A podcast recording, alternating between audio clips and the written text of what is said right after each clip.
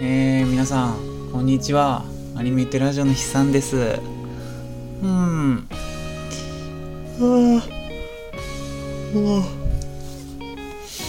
ものんびりやってきますわ。6月の第4日曜日ですかね。もうなんかね、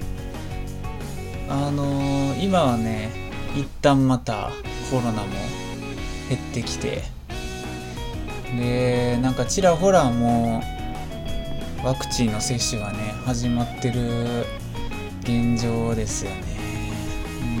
もうちょっとしたらね、もっとワクチン打てる多くの人がね打って、夏終わりぐらいには収束と同時にワクチン接種が広がって、そのままちょっとなくなっていってほしいなと思う次第でございますな。まだちょっとわかんないですけどね。なんかあともう一山来るかもしれんなとか思ったり、そのままワクチン接種早かったら、今回の山で実は終わりやったとか、なんか急に来てもおかしくないとこまで来てる気もせんことはないですよね。ちょっとあんまりテレビでニュースとか見ないんで、実際ねワクチンどんだけ用意されてて日に何人打ってるってちょっとあんま分かんないんですけど、でも僕は職場の人でももう多分3分の1か半分ぐらい打ってると思う。なんか僕も多分時期やと思うんですけど、多分でもちょっとね、今年の夏をコロナなしで迎えるっていうのはまだちょっと厳しそうかなって思いますね。年末になったらもうちょっとなくなってる可能性が見えてきたっていう感じですかね。でこんな6月の後半になるんですけど、今回何話そうかなって思ったんですけど、結局ねもうハサウェイが話したくて仕方がなかったんですよ。なんせこの前公開した、延期に延期を重ねやっと公開した閃光のハサウェイっていうガンダムの映画がね、予想の 2.5 倍ぐらい面白かったんですよね。なんかちょっといい意味で予想裏切られたというか、なんでちょっと話したいなって思ったんで、今回ハサウェイについて話していきます。6月に入ってね、僕見たかったアニメ映画がね3本ぐらいポンポンポンって公開されて、閃光のハサウェイとあと宇宙戦艦ヤマトの、劇場版、とあとシドニアの騎士の劇場版、3本ぐらい公開されて、あとね、新エヴァンゲリオンの、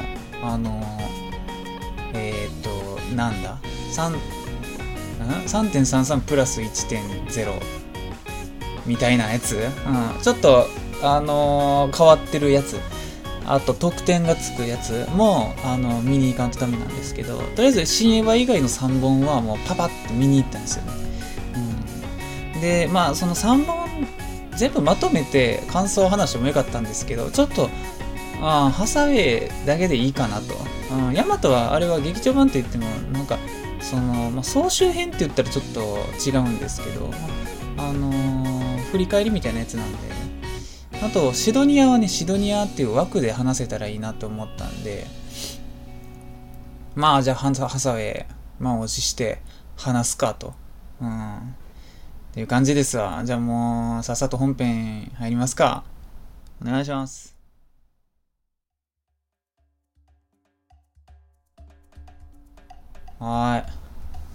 いやー、なんか閃光のハサウェイがねちょっと何日公開だったんか忘れたんですけど、6月10とか11やったっけ、なんかそんぐらいでしたよね。でね、これ多分なんですけど、この映画待ち望んでる人って結構ガンダム好きな人なんですよね。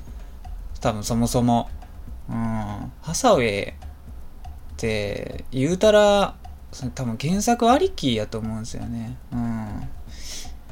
あんまりね、何から話そううん、まあ、第一の感想としては、ガンダム映画としてじゃなくて、なんか普通にアニメーション映画として見ても、かなりなんか迫力のあるっていうか、シリアスな場面とかもあって、なんか映画として完成度高かったなって思いましたよね。うん、特に最初の飛行機のジャックのシーンだとか、なんかそこら辺の実写映画みたいなそのアングルやったりとか、その脚本的な感じでしたよね。これでもね、富野由悠季がどっかで言ってたと思うんですけど、逆襲のシャアも本当はもっと戦闘シーンなんかゼロでいいみたいな、もっと話したいんやってみたいな、内面的な要素を増やしたかったみたいなんですけど、まあそれじゃやっぱりロボットアニメというか、なんかガンダムとしてね、ちょっと薄くなっちゃうんで、まあ、ギリギリ許せる範囲でニューガンダムとサザビーの戦闘シーンを入れてるんだよっていうのがあったと思うんですけど、ハサウェイもね、戦闘シーン割合で言うとそんな多くなかったですよね。もう本当に4分の1とかですよね。あとは本当に喋ってる、政治の話してるだけ。でね、これまあみんな言ってるんですけど、モビルスーツが地上で1対1、まあ、もしくは1対2とかで地上で戦ってる時の民間人目線の描写っていうのがすごく多くて、民間人っていうか人目線って言ったらいいんですかね。ガンダムって大体モビルスーツ同士で戦っちゃうとちょっと大きさの概念が分かんなくなる時があるんですよね。ほとんど遠目からモビルスーツが戦ってるとこを映してるんで、なんかそれが1サイズに自動的になんか落とし込まれる時があるんですよね。特に何もないとことかで戦ったりすると、市街地とかだとね、ビルが隣にあって、まあまあ大きさはわかるんですけど、なんかね、08とかですかね、ちょっと砂漠っぽいところで、砂漠って言ったらいいんですかね、乾燥地帯って言ったらいいんですかね、岩しかないとこ、で戦ったりすると、なんかガンダムが人に見えてくるんですよね。でもそれで言うと、今回はね、本当にモビルスーツが近くで戦ってるとこんなに危険なんやなっていうのがね、っていう描写がねすごく多くて、あれがなんかまあ、恐怖っていう感情で映画をなんかより一層なんか深くしてましたよね。僕がビビったのはまあ、どっちかわかんない、序盤のメッサー対グタスカールのシーンがあるんですけど、どっちかが放ったビームライフルかな、ちょっと忘れたんですけど、ビームサーベルかビームライフルが敵の装甲に接触して、多分ね、ミノフスキー粒子かその装甲が溶けて飛び散るんですよね。でそれの一部がこう地面に落ちて、そこがもう一面もう溶けてしまうみたいな、あれがね、実際は地上ではこんなことにやっぱなってるんやなっていうのが、そのレベルまでその大きさまで落とし込んで描写されてるガンダム作品って多分あんまりなかったんですよね。だから僕、同じ感覚かちょっと分かんないですけど、エヴァンゲリオンの新劇場版上で第5使徒かな、イカみたいな触手、正八面体の1個手前のやつおるじゃないですか。あそこと戦う前にシンジ君が目標センターに入れてスイッチのシーンで、すごいでかいガトリングを人に向けてバーって言った時に、ガトリングの薬莢がね、地面に落ちて、それが乗用車のサイズよりもでかいみたいな、乗用車の上にボーンって落ちるんですよ。ああいう大きさの比較、っていうのがね、ふとした瞬間に描かれると、うわやばーって思うんですよね。うん。あとね、ガンダムのサンブルへもね、ちょっと違うけど似たようなシーンがあって、なんか民敵のなんて言ったらいいんですか、船かなんかに入るんですかね、基地か船に入って、でその白兵戦になって、でなんかね、あれなんていうんですか、ポインター装置みたいなのあるじゃないですか、現実でも。そこになんか赤外線みたいなのをピーって当てたら、そこに向かって遠くから砲撃されるみたいな、座標をこう味方に教える装置みたいなを、なんかこっそり相手に向かって撃ってて、でそこを目印にモビルスーツのビームサーベルあるじゃないですか、あれの束をね、その基地の天井にその与えられたポイントの真上になるように持ってきて、ビームサーベル出すみたいなスイッチ押した瞬間にもう上からもうさーみたいな、うん、あの描写とかもやっぱりちょっと印象的ですよね。うん、そういう大きさの概念、僕結構弱いですね。うん。そうやね。うん。そこが良かった点ですかね、ハサウェイ。ちょっと変な点かもしれないですけど、他の人はこんなとこどうでもいいかもしれないですけど、僕は、ね、ああいう描写好きです。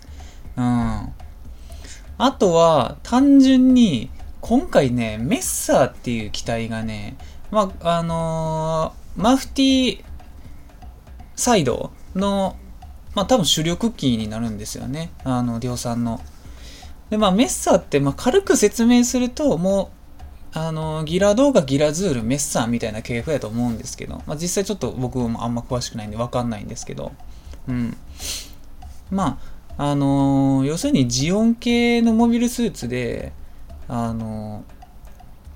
でも、マフティの時っていうのはもう、これ、先行のハサウェイって何年でしたっけ宇宙世紀100何年なんでしたっけ105とかですかね。うん。に、でもジオンなんてあと、なんかね、かけらもないんで、うん。でも、いろいろその政治的な絡みがあって、そのアーナハイムの、その、悪いとこが出て、ちょっとジオンフェイスになってるんですけど、メッサーっていうのは。このメッサーっていう機体ね、やっぱかっこよかったですね。うん。なんかプラモがえらい売れてるみたいで、僕もちょっと作りたいなって思うレベルなんですけど、うん。やっぱこのぐらいの年代になると、もうモビルスーツってかなり洗練されてきてますよね。うん。量産機にしたってかっこいいんですよね。かなり、ハイスペックですしね。うん。一番この時代ってもういろいろ揃ってる時ですよね。うん。やっぱ機体かっこよかったですね。でも僕はね、グフタスカウルも好きなんですよね。連邦軍の、その時の、量産機のね。でも比較的新しい方の量産機だと思うんですよ。100年超えても、どうなんですかね。ジム3とかってまだ使われてたりするのか、さすがにおらんかな。うん。もういないんですかね。グフタスカールがメインになってんのか。あんまり、ね、マフティー動乱以外のとこって出ないんで、わかんないですよね。うん。でも僕一応、初めに言っとったらよかったんですけど、ハサウェイの、原作は読んだことないんですけど、ゲームで結構ストーリー最後までやったんで、最後どうなるかとかは一応知ってるんですよ。うん。で、グフタスカールとか出てくるんやなとかも知ってたんですけど、あれですよね。ナラティブとか、あとね、確かユニコーンでもギリ出てたと思うんですよね。まあ、ちょっと忘れたんですけど、ナラティブでは確実にグフタスカールっていうのが出てて、なんかその、ガンダムオタクやなって思うんですけど、この、じゃあナラティブの時のグフタスカールって、すごい先行量産型やったんじゃねみたいな。うん。結構、ね、まあ言うても年離れてると思うんでね、ナラティブから10年くらい、下手したら経ってんのかな、10年いかんぐらいですかね。うん。グフタスカールってね、いいんですよ。僕、あれぐらいのボテッとしたジム系列じゃないんかな、もうほぼガンダムですよね。うん。連邦軍の機体、まあまあ好きです。うん。僕、ヘイズルとか好きなんで、結構ね、がっちりした、スパルタンなね、モビルスーツ、割と好きなんで、うん。結構ね、ほんで顔悪くないですか、グフタスカールって。なんか、カメラが赤いからかもしんないですけど、うん。かっこいいですよね。しかもかなり大きかったんじゃないですかね、グフタスカールって。うん。まあ、量産機は基本それぐらいしか多分出てこなかったはずですね。うん。そう。ハサウェイ、あと良かったのっていうと、まあ当然曲も良かったし、作画もめちゃめちゃ良かったんですけど、もうでもこれ、結局、僕が、このハサウェイで良かったのは、クシーガンダム受領のシーンに限ると思うんですよね。うん。まあ、ペーネロペっていうね、まあ、兄弟機みたいなのがおって。でも、まあ、僕、ペーネロペちょっとあんまよくわかんないんですけど、クシーガンダムはね、ゲームとかでもね、エクストリームバーサスとかでちょっと使ったことがあったんで、知ってたんですけど、うん。まあ、でっかいモビルスーツですよね。30メートルいかんぐらい。うん、もうほぼ初代ガンダムの、まあ、倍とまでは言わんけど、1.5 倍以上なんじゃないですか。うん。一番モビルスーツがでかい時と。まあ、ガンダムオタクの中では有名ですけど。うん。で、まあ、ミノフスキークラフトっていうのが搭載されてて、まあ、重力圏内でも自由に浮くことができると。うん。で、ミノフスキークラフト搭載機っていうのは、まあ、この先行のハサウェイ時代においても、多分クシーガンダムとペーネロペだけですよね。うん。で、ペーネロペがね、確かね、ペーネロペとクシーガンダムを比較すると、クシーガンダムの方が、ちょっとだけなんか完成度高いんですよね。うん。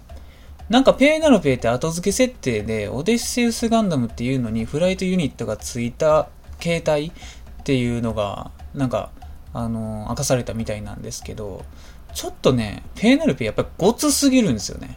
うん。それに比べてクシーガンダムはまだなんか人型なんですよ。うん。でもね今回の映画でやっぱりね多分原作と違って音がつくっていうのがでかかったと思うんですけど、ペーネロペの巡航時のなんか音ってなんか あったんですよ。すごい独特の、まあ、僕真っ先に思い浮かべたのがなんかスターウォーズのエピソード1のなんかレースするシーンあるじゃないですか。あそこで出るようななんか独特の音、うん、あれがねかっこよかったですね。うん。なんかいい音響でもう一回見たいですね。ドルビーシネマかなんかで。うん。ペーネロペってこれもうほんまにモビルスーツじゃなくねっていう大きさしてますよね。横にも広い。うん。まあでもミノフスキークラフトを搭載するっていうことはそういうことなんですよね。うん。30メートルにまでなっちゃうと。うん。これだってフォーミュラーになっちゃうと、F91 になっちゃうと、だってモビルスーツのサイズ半分になりますからね。半分以下なんじゃないですか、下手したら。でもミノフスキークラフト搭載されてるんですよね。うん、確か F91 とかは、あと VE とかは、うん。でもいよいよ僕もやっぱ F91 と V 見なあかんのですよ。ちょっとガンダムオタクとしてはね、外せないと思うんですよね。で、まあこれはね、もう散々やっぱりミノフスキークラフトがね、肝になってくるんですけど、ミノフスキークラフトってね、そもそも、やっぱ戦艦にはね、ずいぶん前からついてるじゃないですか。で、それはなんとなく分かってたんですけど、なんかね、やっぱり見落としがちなんですけど、サイコガンダムとかにもついてるんですよね。なんかこの戦破さやるにあたってミノフスキークラフトっていうのがアクシーガンダムとペネロペについてて、すごい技術なんやってなるんですけど、いやもう全然前から出てるんやでっていうのを改めて認識するようにしたいですよね。まあそれをモビルスーツサイズに落とし込めるようになったっていうその時代の進化、これをこっちは味わいたいですよね。やっぱり代表なんで言えばサイコガンダムのモビルアーマー形態、とか、あとはあれですよね、アプサラス、アプサラスなんかはね、わけわかんないですよね。あれが浮くてみたいな。でも結局その年代、サイコガンダムとかやったらね、80何年とかですよね。で、アプサラスはあれですよね、79年ちょっと曖昧なんですけど、アプサラスって79年ですよね。とかになってくるんで、そう考えるとアプサラスって割とロストテクノロジーっていうか、なんかすごい先進的ですよね。まあでも言うたらほぼ戦艦サイズなんで、まあ可能っちゃ可能か。でも、あれですよね、結局アプサラス1、2、3ってあるじゃないですか。でも1、2って、すごいでかいビーム打つとなんか衝撃で耐えられへんくなって、3になって、すっごい重しみたいなのつけるじゃないですか。僕だってアプサラス3初めて見たとき、なんか、なんじゃこいつって思いましたもんね。それ見たときはさ、ミノフスキークラフトとか全く知らないんで、なんで浮いてるかとかも特に疑問に思わなかったんですよ。まあ、でも重しを見たときはさすがにこいつ化け物やなって思いましたよね。どうなんですかね、あれって多分ビームの反動を軽減するためとかだと僕素人的には思うんですけど、実際どうなんですかね、合ってるのかな。まあなんかミノフスキークラフトって意外とね潜んでるんですよね。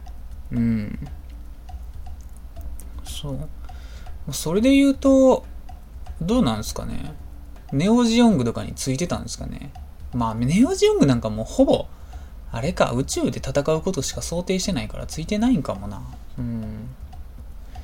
そもそもミノフスキークラフトの仕組みって多分浮くだけっていうやつですよね。やっぱりガンダムの歴史っていうかね、ガンダム語るにおいてミノフスキー粒子ってまあどの分野にも多分関わってくると思うんですけど、ミノフスキー粒子の設定をやっぱここまで練り上げてきたっていうのが、まあ、なんて言ったらいいんですかね、様々な原作者。原作者はもう富野義行しかいないんですけど、様々なね、作者がね、なんか作り上げてきたものになりますよね。どの段階まで初期から想定されてたんでしょうかね。ビームライフルっていう兵器自体がそもそもミノフスキー粒子を利用したものじゃないですか。あとアイフィールドとか、あの辺やっぱりなんか知れば知るほどおもろいっすよね。アイフィールドとミノフスキークラフトなんか言うたらほぼ同じ原理ですよね。ねえ、アイフィールドって一番最初についた機体何なんでしょうね。でもそれこそアプサラスとかについてそうですよね。アプサラスとかサイコガンダムとか、だからでかいやつにはやっぱつくんかな。一緒につけれるんやからつけようみたいな。いやー、でもその、回り道したんですけど、そのミノスキークラフト搭載機のクシーガンダムとペーネルペの戦闘シーンっていうのはすごい、今までのガンダムの戦闘シーンとはやっぱり違う良さがありますよね。うん、これね、予告とかに流れてたから特にネタバレとかにはならないと思うんですけど、クシーガンダムとペーネルペは大気圏内で戦うんですよね。ちょっと大気圏外からクシーガンダムが入ってるポットみたいなのが落ちてきて、それを受領しつつ戦うみたいな。うん。そう。だから、これがね、宇宙で戦ってるんやったらやっぱ意味ないんですよね。うん。重力圏内でプカプカ浮いて戦ってるからこそ、すごい浮遊感があってね、今までのガンダムにはない戦闘シーンになってたかなって思いますね。うん。海とかも活用するんでね、そこがやっぱりね、宇宙での戦いとは全然違うところになりますよね。うん。いやあと、僕、なんか、すごい、アホなこと言うかもしれないですけど、クシーガンダムって、ファンネルミサイルっていう武装ついてるじゃないですか。あれって、ファンネルってついてるからには、サイコミ兵器ってことなんじゃないんですか。で、ハサウェイってサイコム兵器そんなに扱えるんやって、なんか思ったんですけど、それどうなんですかね、有識者の皆さん。うん。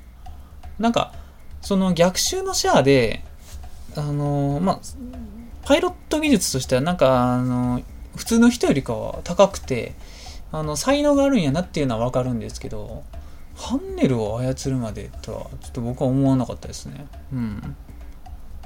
もしかしたらファンネルミサイルっていう名前なだけで、割と、ね、全時代的な、一旦ちょっと狙い定めるけど、そこから普通のミサイルみたいな、そういうやつちょっとあんまわかんないです。うん。でもゲームとかやったら自分の周りに展開させてたような気がしますね。うん。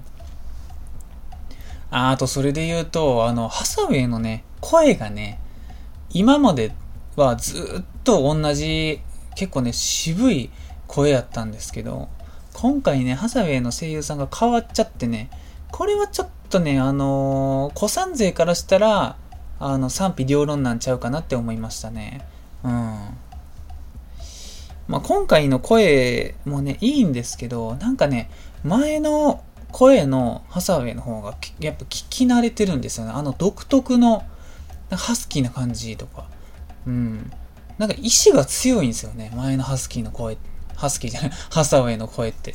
すごくテロリストっぽく、なんか、確固たる信念があって、なんか動いてるんやな、みたいなのが感じられる声なんですよね、あれは。演技の領域なんかもしれないですけど。うん。やっぱ声質もあるんやと思いますけど。うん。うん。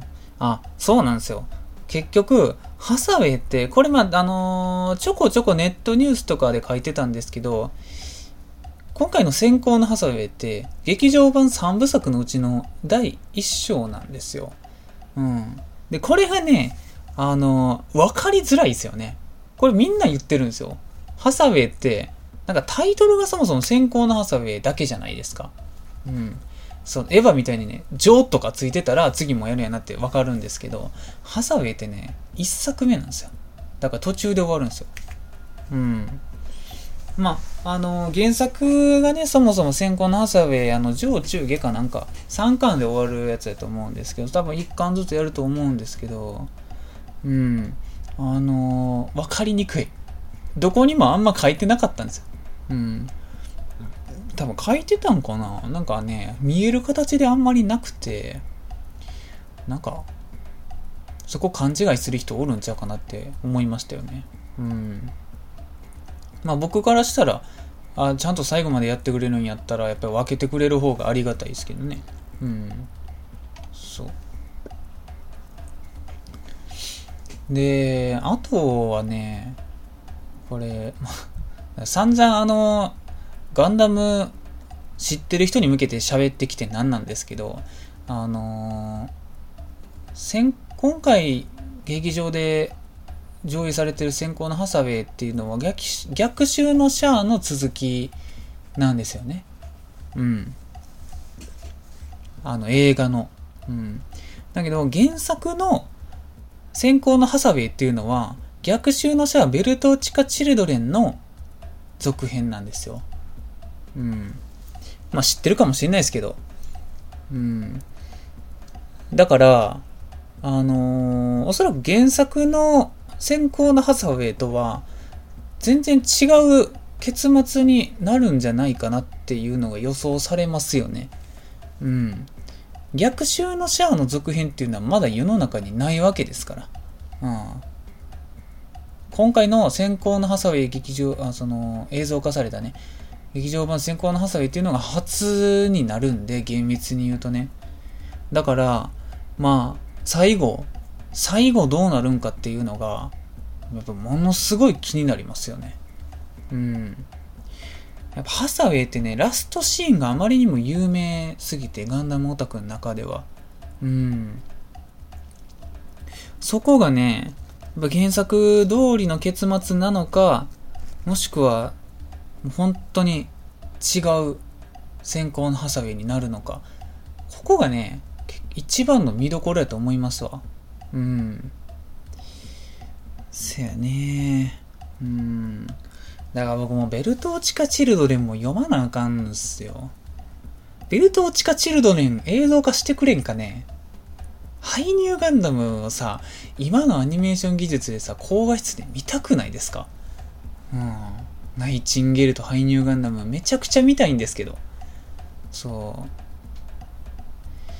もう個人的にベルトーチカ結構可愛いから好きなんですけど、なんかそっちもやってくれへんかな、さすがに無理かな。もう逆襲のシャアっていうのがね、もう公開されてるんで無理かな、怖すぎるかね、オタクしか見に行かんかもな。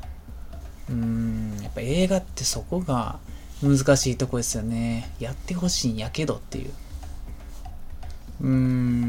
あとは結局あれですよね、ちょっとガンダムのガンダムっていうコンテンツの今後みたいな話になるんですけど、あれいつだったっけな、去年か一昨年ぐらいにガンダムネクスト100みたいな、ネクスト100みたいな、なんか銘打って、じゃあもっと前か、何年か前にそのネクスト100映画じゃないなガンダムの映像作品3本やりますみたいな企画になるんかなが発表されて、で第1弾が、ガンダムナラティブなんですよね。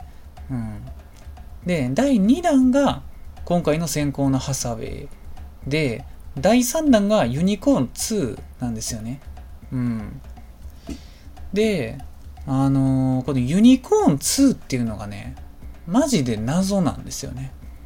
うん。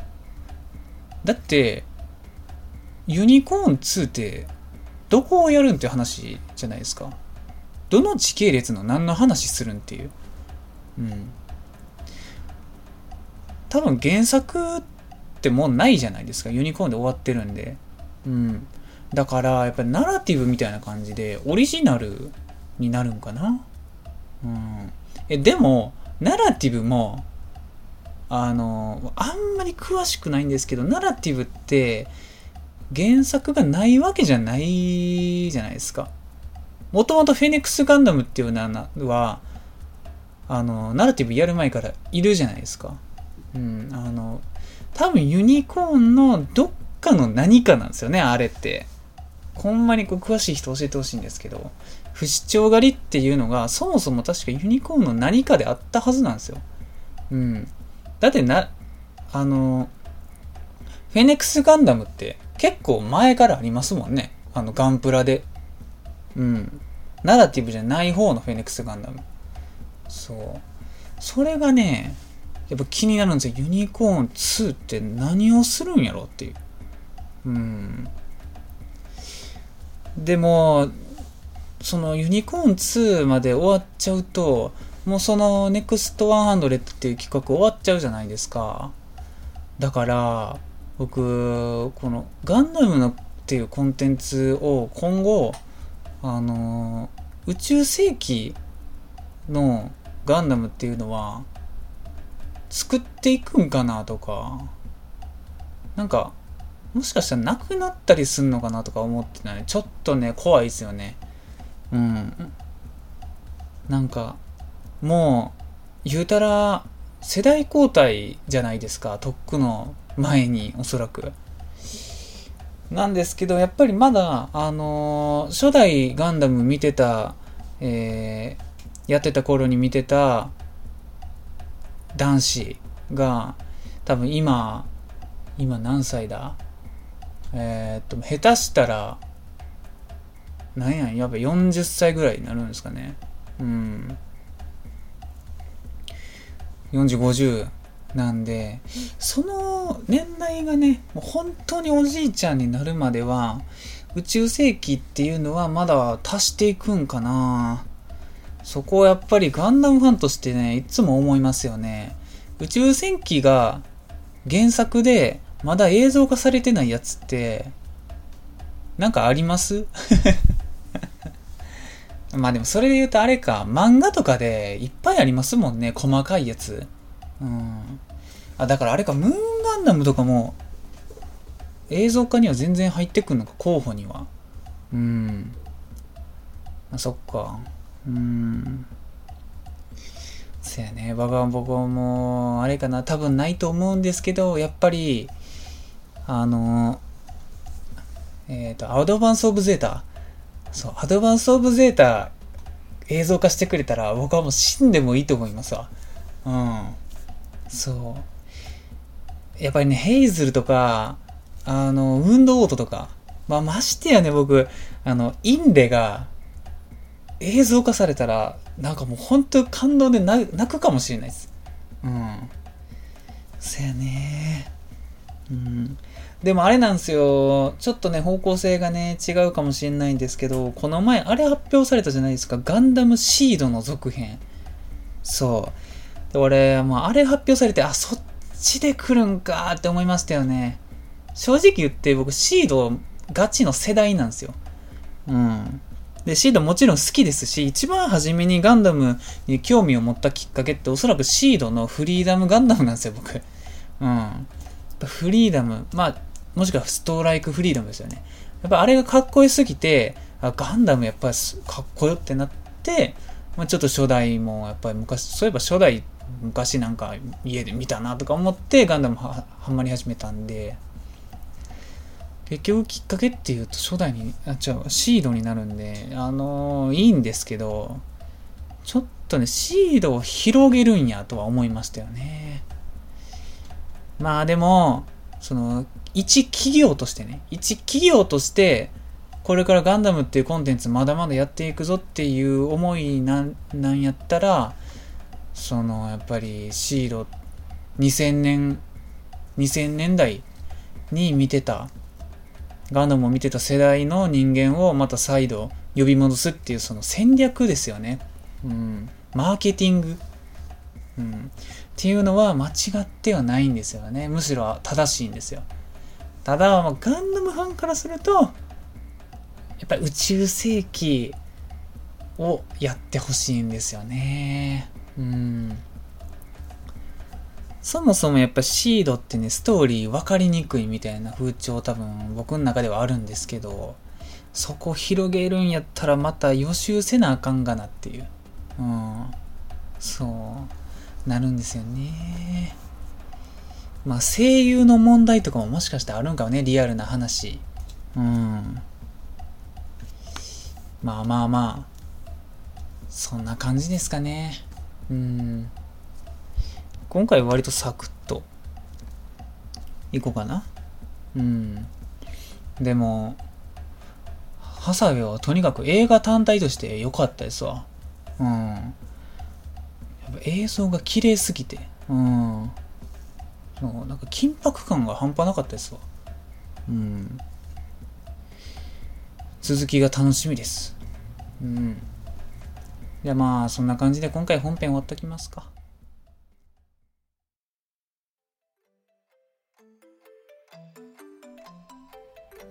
はい。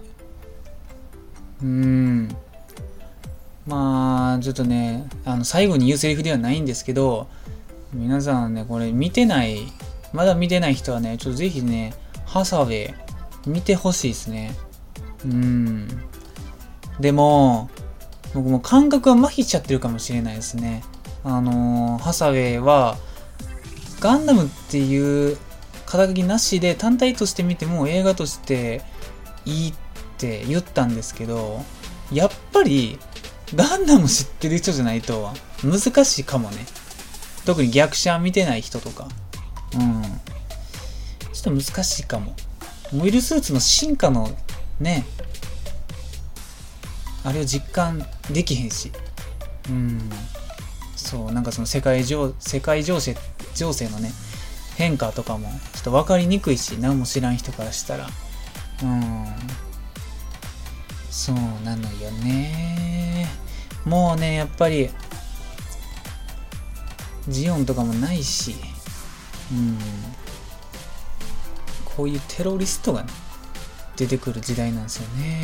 重責100年超えちゃうと。まあでもね、やっぱりハサウェイもいろいろ思うところがあってね、テロ活動してるわけですからね。僕だからこれ見てる途中に思ったのが、テロリストっていうキーワードでアニメで検索すると僕の中で一番出てくるのが笑い男なんですよね。攻殻機動隊の。で、攻殻機動隊の笑い男も明確な意志のもとテロリズムを起こしてんすよ。テロを起こしてんすよね。そう。まあでも笑い男はね、もっと規模がね、まあ、小さいって言ったらあれですけど、ちょっと緻密なんですよね。そもそも目的がね、結構局所的なんで、笑い男の場合は。でもあらゆるそのアニメ作品とそれ以外を通しても、その意志のあるテロリズムっていうのが、まあそのテロリズムするキャラクターっていうのが割と人気を得るっていうのはちょっと風潮としてありますよね。そのダークヒーローみたいなのに通じるかもしれないですね。世間からは嫌われるかもしらんけどみたいな。本当はこういう背景があってみたいな。そう。でもね、笑い男に比べるとハサウェイっていうのはもうちょっとまだ揺らいでる感じがしましたよね。でも笑い男っていうのはもう揺らぎとかないんですよね。本当に目標に向かってただひたすらにっていう感じでしたよね。しかもね、実際に笑い男がね起こしたことっていうのが実は少ないっていう、これまあ攻殻機動隊のネタバレになるからまああれなんですけど。他に何かいますかね。これちょっとなんか聞きたいな、アニメ有識者に。なんかそういうテロリスト的なポジションのいいアニメキャラ、いないですかね。もう笑い男ぐらいしか出てこなかったんですけど。そう、まあ、本当はヤマトの話とかもしてもよかったんですけど、ヤマトもねかなり良かったですよ。なんか総集編じゃないんですよね。今回の宇宙戦艦、ヤマトという時代、西暦2202年の選択っていうタイトルなんですけど、まあそうですね、総集編なんだけど総集編じゃないんですよね。なんか総集編として編集してるわけじゃないんですよ。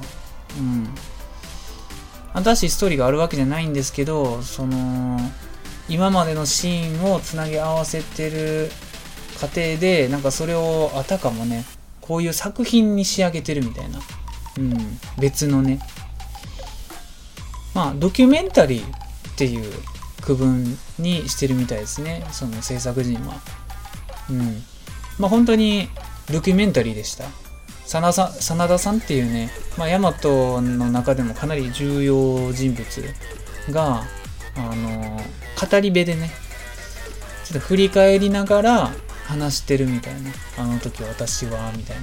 もう本当に NHK で見るようなドキュメンタリーですよね。うん。やっぱ、真田さんっていうキャラの声優さんがね、大塚芳忠さんなんですけど、やっぱり芳忠さんになんか喋らせたら説得力あるなと思いましたよね。うん。やっぱりあの人もいい演技をされるので、うん。しかもね、まあでもちょっとだけ言うんやとしたら、熱いシーンがもっと盛りだくさんのやつも見たい。うん。やっぱりどうしてもドキュメンタリーっていうその制作方法、その演出の方向になるんで、結構ね、なんて言ったらいいんだろう、平坦なシーンとかもあるんですよ。うん。まあ物語上はいるんですよ、あらすじをたどるために。うん。だけどね、僕がヤマトが好きなポイントってやっぱりもうやっぱり宇宙戦艦ヤマトでドンパチやってる時なんですよね。うん、そう。もっとそのシーンあるやつも見たかったですね。うん。そう。まあ、ただやっぱり、ガトランティスに最後攻める時の、あれなんだ。ガトランティスに攻める時の一緒に潜水艦みたいなと一緒に潜るシーンあるじゃないですか。あそこ潜って敵のその中心部に忍び込むみたいなシーンあるじゃないですか。あそこのね、出撃する時の宇宙空間での波のシーン、そう、あれがね、やっぱり僕ヤマトの中でも上位で好きなシーンですね。うん、そう。ヤマトに関してはガンダムよりそういう設定に詳しくないんであんまりわからないんですけど、宇宙空間で波が出るっていう演出がね、めちゃめちゃいいんですよね。うん、そうなのよね。そう、まあ、あとやっぱり僕ヤマトで好きなのはね、ヤマト2番艦銀河っていうのがね、まあ、2期の最後の方に出てくるんですけど、銀河がね、割と好きなんですよ。なんかポジションとしては微妙ですけど、うん。なんかトランジット波動砲撃つ際のね、手助けみたいなのあるじゃないですか。うん。あれいいっすね。うん。そう。登場人物も好きやし、うん。やっぱりね、沖田艦長からの、土方艦長からの山並みなんですよ。うん、やっぱりああいう司令官っていうキャラ弱いですね、僕。うん、そう。やっぱヤマトの話もね、したいですね、いずれは。うん、もうおじいちゃんしか興味ないかもしれないです、僕の放送は。ガンダムとヤマトといいみたいな。うん。そう。まあまあ、でも僕はもうリメイク勢なんで。うん。そう。まあ、こんな感じかな。うん。アニメテラジオでは見てほしいアニメや使ってほしい枕など、皆様からのお便りお待ちしております。宛先はアニメテラジオ@gmail.com、TwitterID は@アニメテとなっております。あ、じゃあ、@アニメテラジオとなっております。いやー。もうなんかいよいよね、気温も高なってきて、部屋でねクーラーガンガン焚いてね、もう涼しい中過ごしてるんですけど、体に悪そうなんでちょっと散歩でもしてきますわ。うん。じゃあ今回はこんな感じでお疲れ様です。